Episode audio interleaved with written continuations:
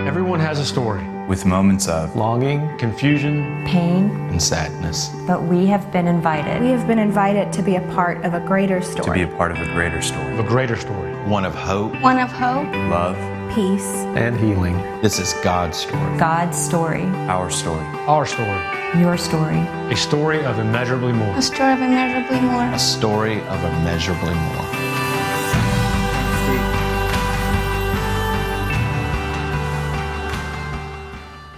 Wow. Well, good morning, church. Good morning. Uh, this morning we come the culmination of just this great series, man. We've been in this great series called Immeasurably More, and God's been challenging us and speaking to us about what it means to live an immeasurably more life. And, and it's been awesome to see, you know, the testimonies and to hear those stories, to, to read the book, to be in community group and hear what God's teaching us and how God's growing us. And, and I just love it. And many people have been sharing their immeasurably more stories with us, and it's just been awesome to hear and awesome to see. And so I hope God's been stirring in you.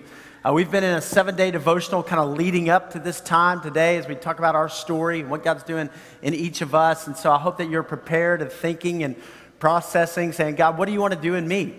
Uh, because there's been this key verse throughout this whole series, right? It's Ephesians chapter 3, verse 20, which says, Now to him, that's God, who is able, our God is able, right? Anything you face, our God is greater. Our God is able to do immeasurably more, not just a little bit of more, but immeasurably more than all we can ask or all we imagine. That God can do more than we can even think. And to think about your biggest plans for your life, your biggest dreams, God could do even more. More than we ask, more than we can imagine, according to His power that is at work within us. Right? It's not according to us, it's not what we do, it's according to His power that is at work within us. To Him be glory, right? We're not just building our own kingdoms, but we're bringing glory to God. To Him be glory in the church, the body of Christ and in Christ Jesus, the one true Son of God, our Savior, our deliverer, our hope, our Redeemer, our restorer, and in all generations. All generations preschool, children, students, us, every generation that has ever existed forever and ever. Amen. And, and I love this. And we've said, hey, if you want to live this immeasurably more life, there's, a, there's some key things. Number one, you have to open your eyes. You got to open your eyes to what God's doing in the world. And you got to start to see that. And so often, man, we, we live with just focused on us and the things that are happening here. But God says, I don't want you to live with fear. I want you to live with faith. I want you to live with boldness. We said that, hey, you got to join in the journey, right? It's about obedience, not outcome. It's about being obedient and following. When God prompts your heart, when God stirs within you, be obedient. Trust God. Don't worry about the outcome, how it's all going to play out. And so many times we want to know, God, what's going to happen. God's going, just be obedient when I stir in your heart and your life. Uh, we've said this that you've got to move over for a miracle. You've got to align your life with the heartbeat of God. Align your life and your agenda with God's agenda and, and not just your own. And then we said you got to bust through the roadblocks. There's going to be roadblocks, right? Satan doesn't want us to succeed. Satan doesn't want us to win. You got to bust through those things and you got to move on. And then today, we're talking about this. You got to jump in heart first, right? You just got to go all in. And we set it up last week, and today, as we talk about your story, you, it, there comes a time in your life when you make a decision. There comes a time in your life when you say, you know what, I, I don't want to just settle for the things of the world. I want to go all in.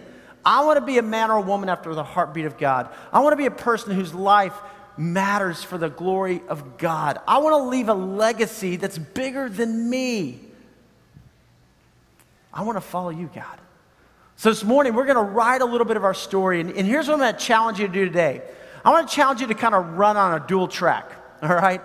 I, I do this a lot of times if Pastor Nick's preaching or Pastor Chase or Jace or somebody. I'm sitting there and I'm taking notes because there's you know note cards there, and I have my Bible open and I'm looking at the scriptures. But I'm also praying, okay, God, what are you saying to me? And when God prompts me, I'm kind of writing down over here, okay, that, that's me right there. I need to do that. I need to do this. So, so I'm going to ask you to run on dual track. Inside your worship guide this morning, uh, there is a little kind of a note card, and it looks like this. Hopefully, you have one of these. And, here's what I'm going to ask you to do it's just a big note card, and it's a note card actually to you. So there's a place for your address that you can write your address on here. And later on in the service, we're going to come to communion. We're going to bring these, we're going to drop these in. And we as a church, we're going to mail this back to you in six months. All right? So in six months, you're going to get this back. And so I'm going to just challenge you this morning as you're taking notes, as we're walking through Romans chapter 8 and we're looking at the scripture. What is your story? You know, you've heard some incredible stories. You- You've seen what God has been doing overall. You- You've heard these things, but, but what about you, personal? What's God saying to you?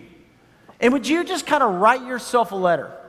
Would you maybe, maybe want to do bullet points? Maybe you want to just kind of spell it out. I don't know. Some of you are creative. Maybe you want to do a drawing. I, I don't know. But, but what is your story? What has God been prompting your heart over these last six weeks?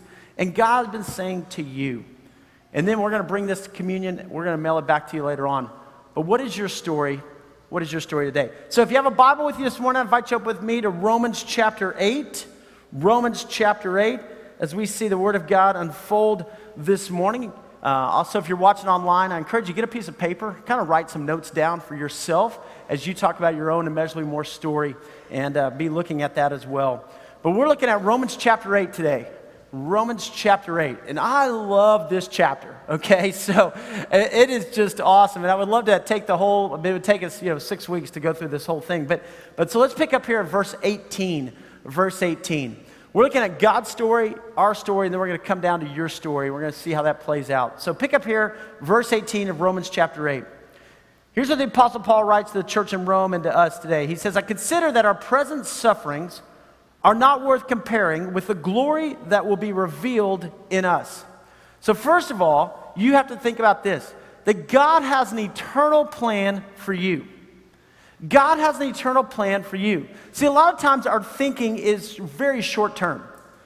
We have to start seeing our story in light of the greater story. We have to start seeing our story in light of eternity. You know, so many people live for retirement. That's kind of their goal, right? I can't wait till I retire. My goal is to retire when I'm 50. Or, my goal is to retire when I'm 55. My goal is to retire when I'm 60. And they spend all this time going through, you know, what the stock market's going to do and where they are in their investments. And, where, and their, their whole goal is living for retirement. As a believer, right, that's not our goal. Our goal is living for Christ. And we have to understand that there is an eternal impact that's being made. And we have to look at this with a greater view. So, your story, as you think about your story, think about it in light of eternity.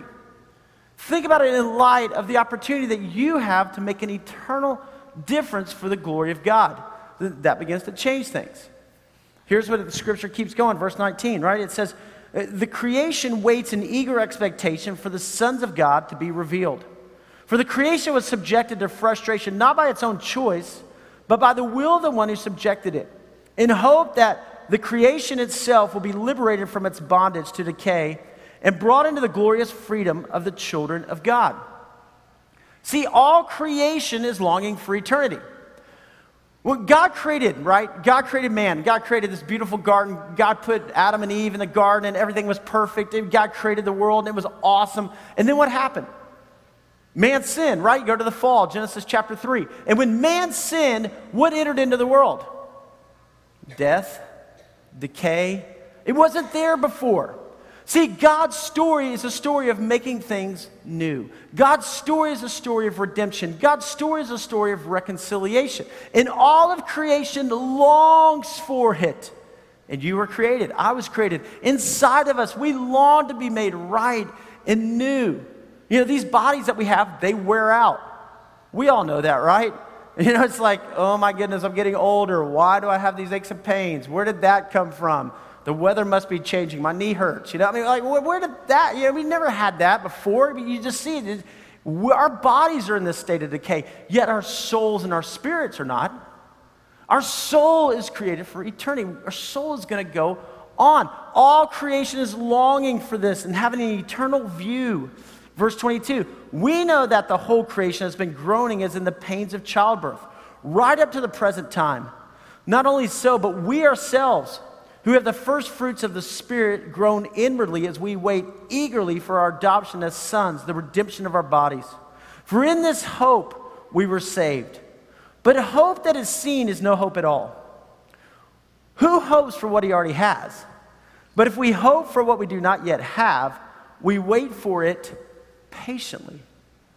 See, Apostle Paul's going, if you already have it, there's no hope. The hope is that this world is not all that there is, that there is more to the story, that there is a greater story that God's writing. So as you look at your story, you begin to think about there are some things that are eternal. And how is my life aligning with the things that are really going to last? Do you know what? There's only three things that are eternal. Only three. Number one is this God. God is eternal, the Alpha and Omega, the beginning and the end, right? I mean, He is eternal. Number two is God's Word. God's Word is eternal. All generations, God's Word is eternal.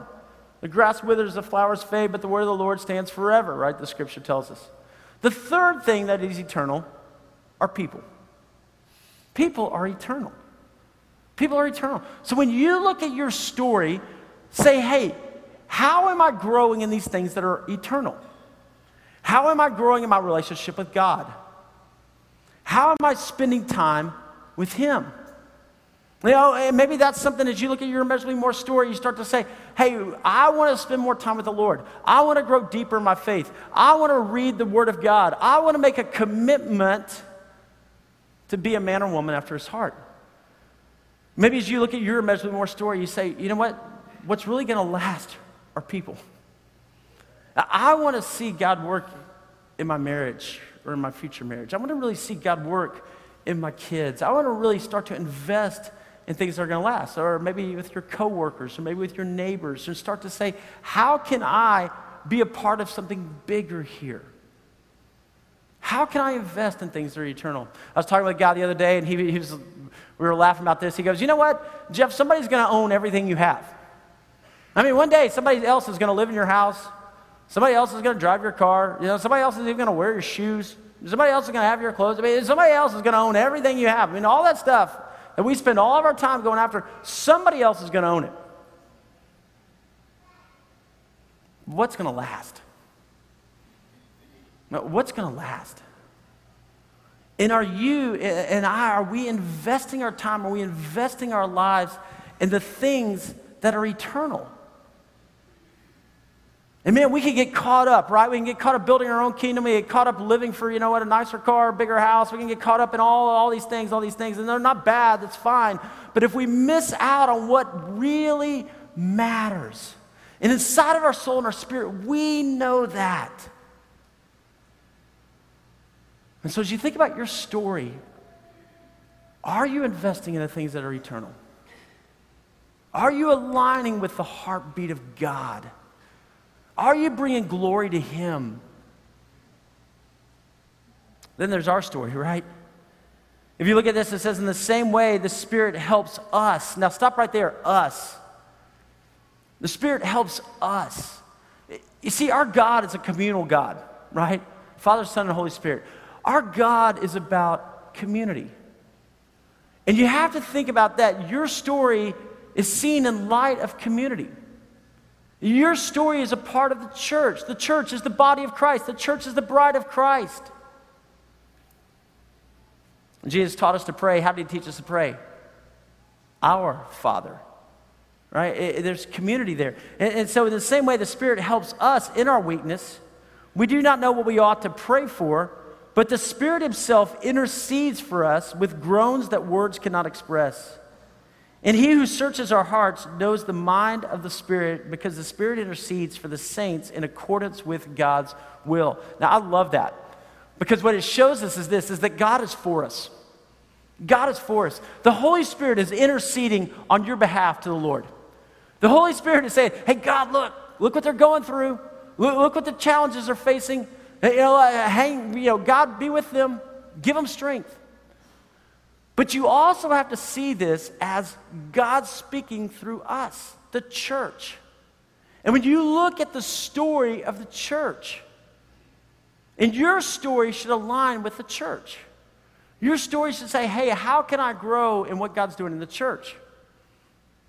How can I join in? How can I be a part of the bigger story that God's writing? And so maybe for you, maybe God's been speaking to you about baptism. And maybe that's a part of your immeasurably more story, or maybe it's having a spiritual conversation with your, with your child and having that opportunity to say, hey, in the next six months, next year, next three years, I don't know when, but man, as a parent, I just can't wait to see my child come to know Christ.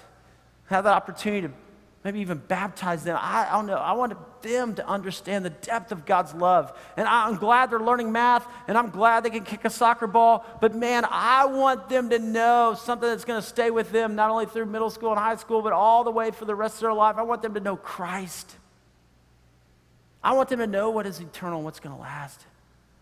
And maybe for you, it's joining the church. Maybe it's partnering. And maybe it's saying, hey, I want to be a part of a bigger story. I want to join in. I don't know. But I know this that God is saying, align your story with my story for eternity. And align your story with what I'm doing in the world because I work through the church. Jesus said, upon this rock, and what was the rock? The confession of faith. Jesus Christ is my Lord. Upon this rock I will build my church, and the gates of hell will not prevail against it.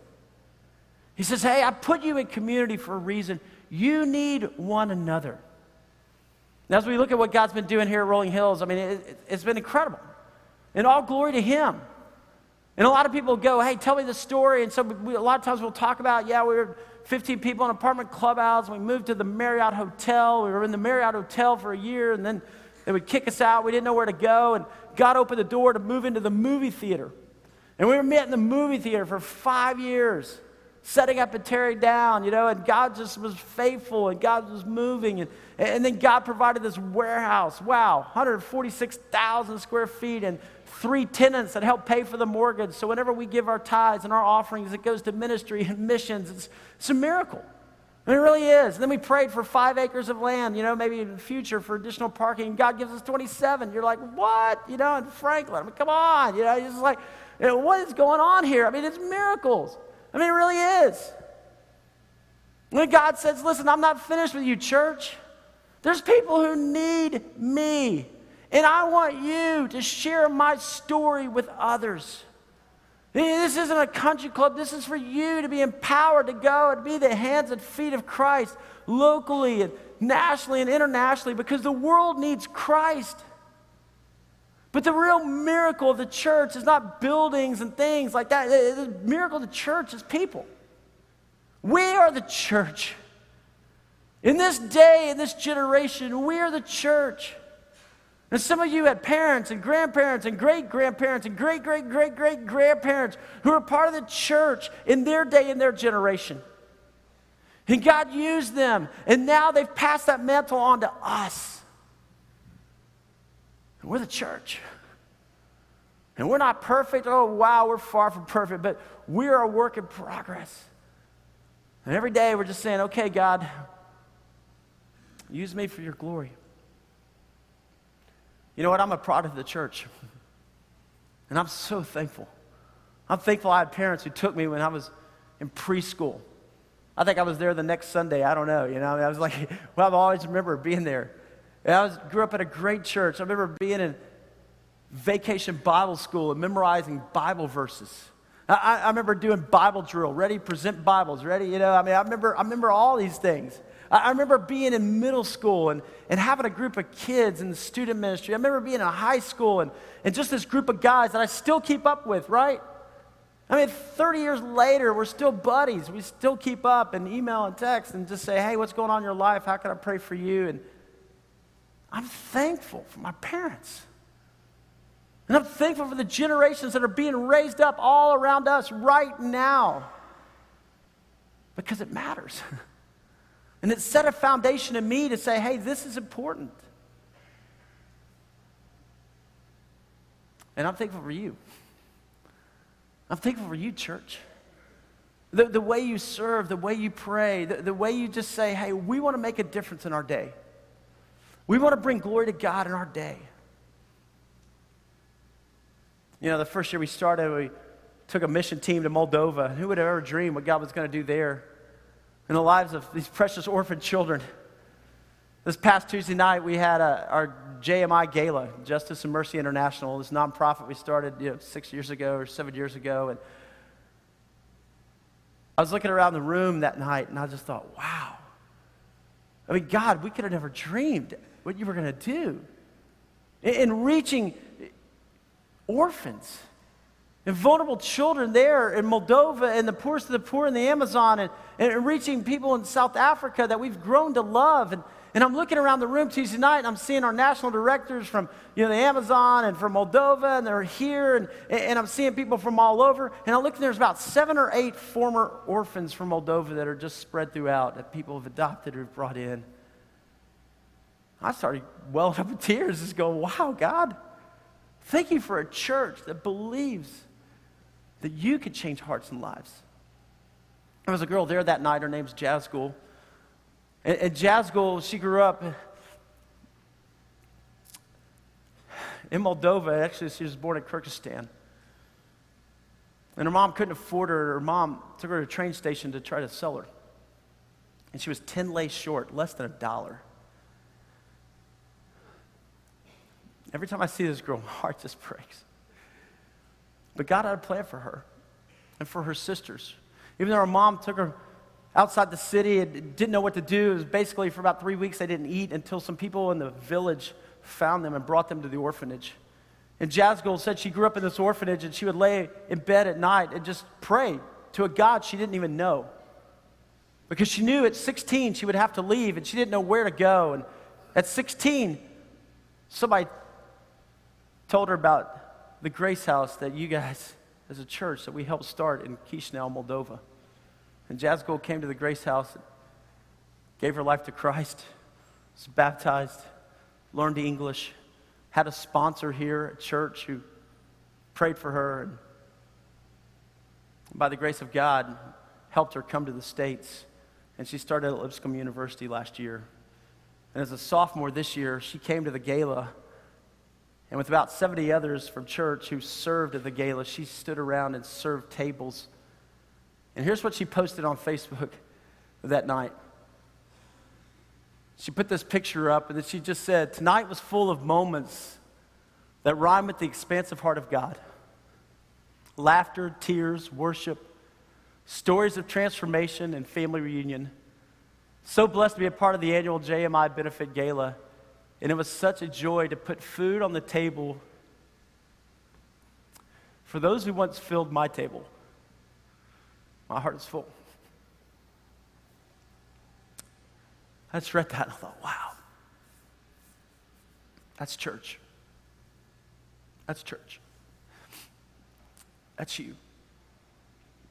That's you saying, we want to make a difference in our day and our generation.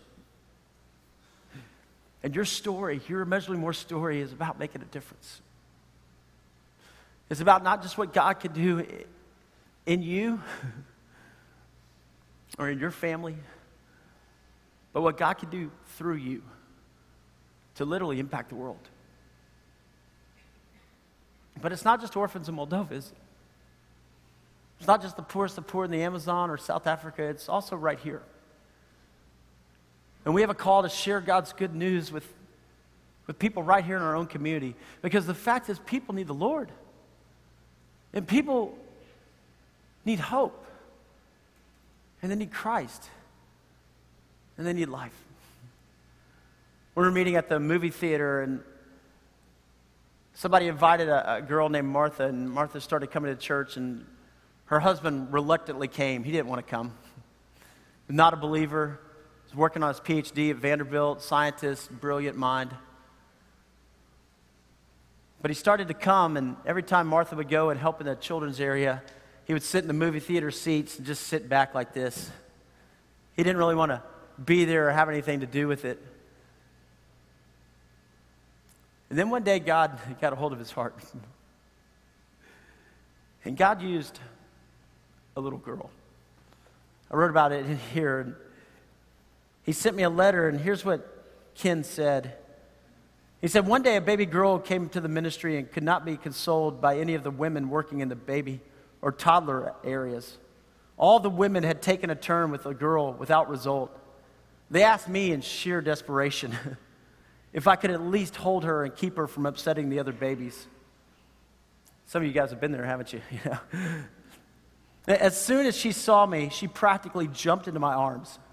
And the significance of this leap of faith is only realized once you recognize that I was a somewhat larger, grumpy, mohawked man in shredded jeans and a t shirt, lounging carelessly nearby without any interest in little people crawling around me. I consider this moment as the beginning of my reconciliation with the church.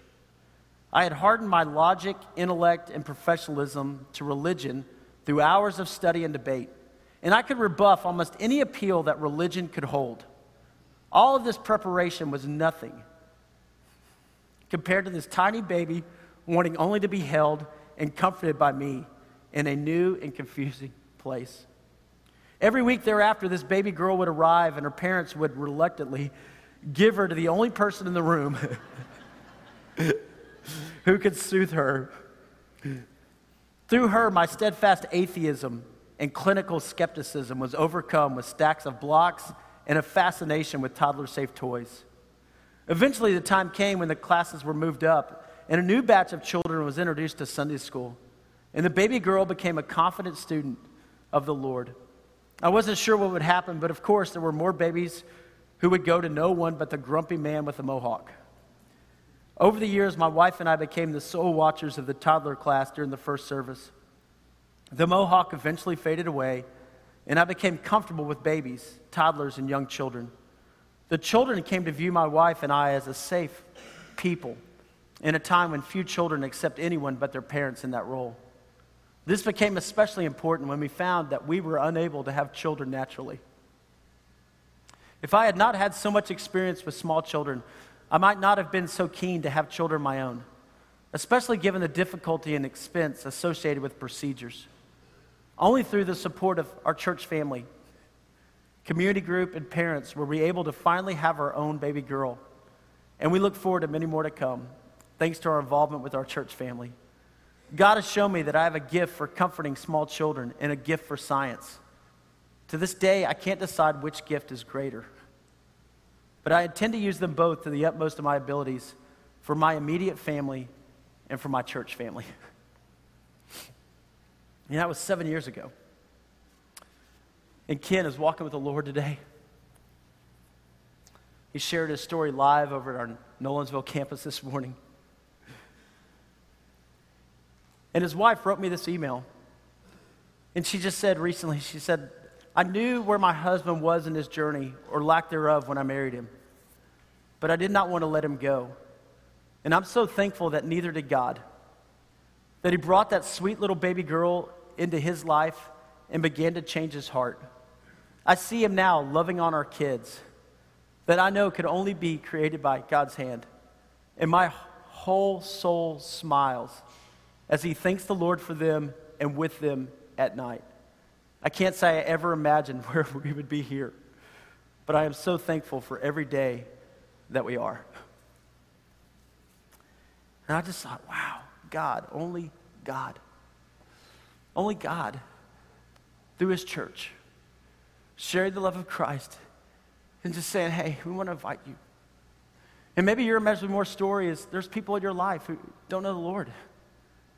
There's people in your life, or your family, or your friends, or your coworkers, and maybe God's just saying, start to pray. And you look at it and you go, but God, it's impossible, right? And God's going, nothing's impossible with me. What's amazing to me is that little baby girl that leaped into Ken's arms and has mohawk and his t-shirt and shredded jeans. That little baby girl, Hannah Francis, was baptized about three months ago right out there. And I just think God's story, God's story of redemption, God's story of grace, God's story as you and I begin to align our lives with Him. So, what is your story? See, Romans 8 28 says this, and we know that in all things God works for the good of those who love Him and who have been called according to His purpose. Now, I want you to see something about that verse. It doesn't say all things are good, right? It says that God works for the good. That God is working in your heart. That God is working in your life. That God is weaving a tapestry that is beautiful in you. That God is doing a greater story. This morning, don't let Satan kind of say, hey, you know what, your past, don't let your past define you. You be a man or woman who goes forward. If you've ever looked at a backside of a beautiful quilt, you'll go, what is that? I mean, it's all disheveled and but then you turn it around and you're like, wow, wow. You look at a mosaic and you got to have the right perspective. And God's going, I'm doing something in you. I'm doing something in you for my name and for my glory. Would you trust me? I'm redeeming your past. I'm restoring you. I'm making things whole. I'm making things right because that's what I do, God says. In verse 29, it says, For those God foreknew, he also predestined to be conformed to the likeness of his Son. See, God has a plan for you, and that is that you look more and more like Jesus. So when you look at your story, think about your story in light of eternity. Think about your story in light of the body of Christ because Jesus is coming back for his church. And think of your story in light of your character and integrity looking more and more like Jesus. That God is doing something in you. That he might be the firstborn among many brothers, and those he predestined, he also called, and those he called, he also justified, and those he justified, he also glorified. Right? That it's an eternal perspective. And what should we say to all this? If God is for us, then who can be against us? That you understand that God is for you. God wants you to know His will for you. God wants you to grow in your faith. God wants you to become. God loves you that much. God loves you. I love how Romans 8 ends in verse 37. It just says, No, in all these things we are more than conquerors through Him who loved us. For I am convinced that neither death nor life, neither angels nor demons, neither the present nor the future, nor any powers, neither height nor depth, nor anything else in all creation will be able to separate us from the love of God that's in Christ Jesus our Lord. Praise be to God. So as you look at your life, are there things that look impossible? Are there things that maybe like Martha, I would have never dreamed, you know, that Kim would come to know Christ, that he'd be the husband that God called him to be? Are there things that look impossible? Or maybe financially. Maybe in your family. Maybe in your ministry. Maybe in your career. Are the things that you're starting to pray about and saying, God, do immeasurably more? You know, I haven't even brought this to you, God, because I didn't think I didn't think that you could handle it. If I was to be honest, God, I didn't think that you could handle it. But God, today I just want to pray that you would write a greater story. That you, God, would do something that only you can do. What's your story? What's God writing in you? You know, Jesus took 12 disciples, and he took them on a journey, didn't he? And these guys, they followed at first, even before they believed, right? They followed. And they saw God doing miracles in other people's lives. And then Jesus took them the, the night they was betrayed, and he brought them together, and he said, Guys, I want to do a miracle in you. I want to do a miracle in you. And as you start to think about it, you know what? You are the miracle. And you hear miracles that happen, but, but you have breath in your lungs for a reason. You have a roof over your head and clothes to wear, but even more so, you have a Savior who died so that you could have eternal life with Him. You have a Savior who died so that you could be redeemed and restored and made new. You're the miracle. And God's not finished with you. So he brings his disciples together and he looks them in the eye and he takes bread and he says, Guys, this is my body broken for you. This is my body broken for you. I'm going to die for you. And after supper, he took the cup and he said, Guys, there's a new covenant, right? You were under the old covenant. When you sinned, when you messed up, you were on the outside looking in. But there is a new covenant of grace. And as you go forward, you live in the new covenant. You live in the redemption and the reconciliation that only God can give. I can imagine Peter sitting there, or John, and thinking, man, we're just common fishermen. And yet, Jesus looking into their hearts and their lives and going, Oh, I'm going to use you to change the world. One life at a time, sharing Christ. I'm going to use you to change the world. And so today we come as his disciples. And we come to his table. And this is your time with the Lord. This is you and him. I'm going to invite our A6 guys. These are some of our spiritual leaders at church to, to head to the tables. And there'll be couples that are there, husbands and wives. And, and they're going to serve today. And so when you come to the table, I'm going to invite you to bring your story. Whatever God's been saying to you, if you want us to take that and mail that back to you in six months and just bring it and drop it into the basket that's on the table. And then to take a piece of the bread, Christ's body broken for you, to dip into the cup, his blood poured out for you, and to receive the gift that only God can give a gift of grace, a gift of hope, a gift of redemption, a gift of making things new, a gift of immeasurably more. This is your time. This is your response. So, Father, here we are, your disciples. And God, we've come to worship. And we've come to dedicate our hearts and our lives to you. You are the God who moves in us. You are our hope. You're our peace. You're our joy. And so today, I pray, Father, that you would stir in us a greater story that we wouldn't settle for the things of this world, God, that we wouldn't settle for so little. but God, that we would trust you and understand that you are able to do immeasurably more than we can ask or imagine. That you want to redeem lives and restore hearts. That you want to make things new. So, Father, we pray that you start with us. And we pray that you would start in our hearts as you draw us to yourself. We pray that you would work in our families, in our relationships. We pray that you would work, Father, in our workplaces, in our neighborhoods, in our communities, and around the world. God, you're inviting us. Our invitation awaits. Allow us to jump in heart first and to experience all that you have for us. And it's in the name, the beautiful, holy, precious name of Jesus that we pray and we come to your table to respond. Amen.